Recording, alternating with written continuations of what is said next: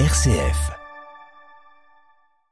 Aujourd'hui, les euh, sénateurs vont voter solennellement le projet de loi d'immigration, un texte projet, un texte modifié sur quelques points et qui englobe notamment la suppression de l'aide médicale d'État qui permet aux étrangers en situation irrégulière de bénéficier d'un accès aux soins. Bonjour Laurette Duranel. Bonjour Grégoire. Concrètement, euh, comment euh, fonctionne cette aide jusqu'à maintenant? Eh bien, pour l'obtenir, euh, les étrangers en situation irrégulière doivent remplir un dossier renouvelable tous les ans. L'aide médicale d'État ne leur est attribuée qu'à certaines conditions, à savoir euh, résider en France depuis plus de trois mois et avoir des revenus inférieurs à 810 euros par mois. Concrètement, cela leur permet de voir un médecin généraliste et d'avoir euh, une prise en charge d'une partie des soins, en l'occurrence, seuls ceux remboursés à 100% par la sécurité sociale. Et pourquoi les euh, sénateurs souhaitent-ils supprimer ce dispositif? Ils estiment notamment que l'aide médicale d'État crée un appel d'air pour l'immigration clandestine et que le dispositif est trop généreux, comme l'explique euh, Loïc Hervé, sénateur de l'Union centriste et vice-président du Sénat. Il faut que chacun reste dans son rôle. Je pense que le rôle des soignants est de soigner et le rôle des parlementaires est de contrôler la dépense de l'argent public, qu'il s'agisse des impôts, mais qu'il s'agisse aussi des cotisations sociales qui permettent d'avoir le système de santé français. Et puis, il faut avoir aussi une certaine forme d'équité, parce que si vous avez une meilleure prise en charge quand vous êtes euh, pris en charge par l'aide médicale d'État que quand vous êtes salarié, ça pose une vraie difficulté d'équité et qui fait que les Français dans leur très grande majorité, nous demandent d'agir sur ces sujets-là. Mais les sondages semblent plutôt dire le contraire. En effet, selon un sondage réalisé par l'Institut du CSA pour Médecins du Monde, une majorité de Français est favorable à l'aide médicale d'État, comme l'a constaté Julie Gaillot. Elle est directrice du pôle société du CSA. Quand on leur demande s'ils sont pour ou contre l'aide médicale d'État au mois de septembre, 60% déclarent être pour. Donc c'est vraiment un oui franc et massif. Et on voit qu'il y a une franche adhésion vis-à-vis du sujet, notamment chez les jeunes, les sympathisants de gauche, hein. alors que euh, à droite, on voit qu'ils sont plutôt opposés, voire très opposés chez les sympathisants en reconquête. Mais on a reposé ces questions à chaque fois une semaine après en injectant de l'information. Et il s'avère qu'à chaque fois, l'opinion, elle évolue de manière favorable sur l'AME quand elle est bien informée.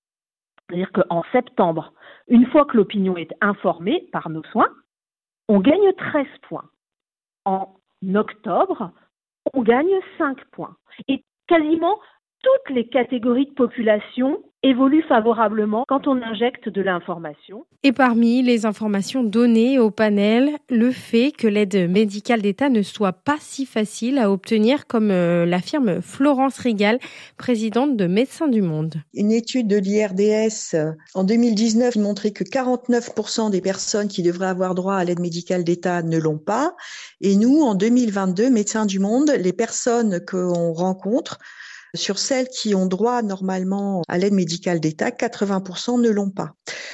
Pourquoi elles ne l'ont pas? Parce que les personnes euh, ne connaissent pas cette possibilité, parce qu'il y a des freins euh, et des blocages administratifs très importants que pour déposer les dossiers, c'est de plus en plus difficile et de plus en plus difficile pour des personnes qui sont en situation particulièrement euh, complexe, qui ont à faire face à des problématiques, je dirais, de survie euh, quotidienne. Et là-dessus, se surajoutent ces difficultés à faire valoir leurs droits à une couverture maladie. Une réalité qui fait dire à Florence Régal que cette décision est une instrumentalisation politique. Pour nous, c'est une alerte. Hein. On était en colère parce que c'est une instrumentalisation politique de la santé des étrangers. Ce qui est clair, c'est que supprimer l'aide médicale d'État, c'est faire prendre un risque pour la santé des personnes elles-mêmes. Comment on peut laisser sciemment la santé des personnes se dégrader?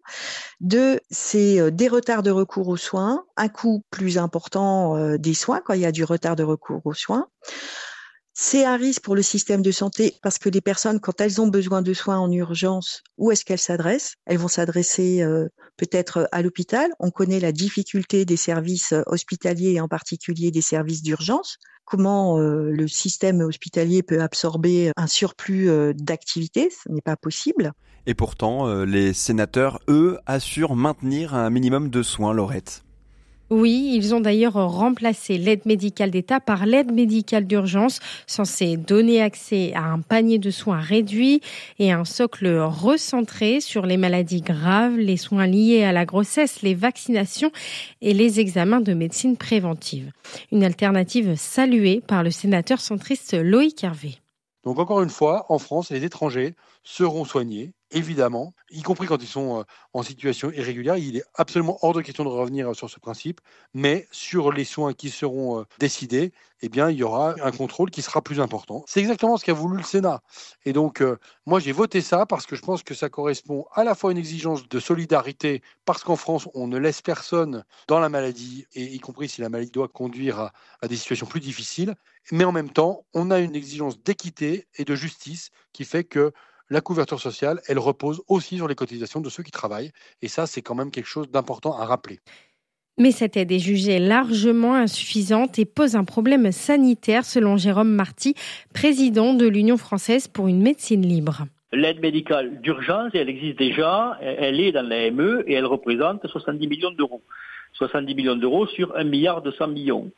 Euh, l'aide médicale d'urgence, ça viendrait trop tard à quel moment on considère qu'un patient porteur de tuberculose euh, nécessite de soins urgents?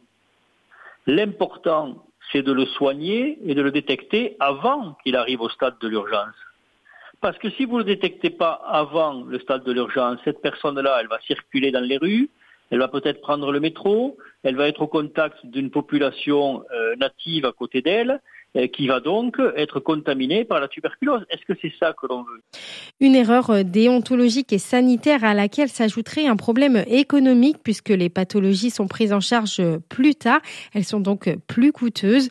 Autant d'arguments auxquels 3500 médecins salariés et libéraux s'opposent. Dans un appel lancé le 11 novembre, ils affirment qu'ils désobéiront et continueront de soigner gratuitement si l'AME est définitivement supprimée.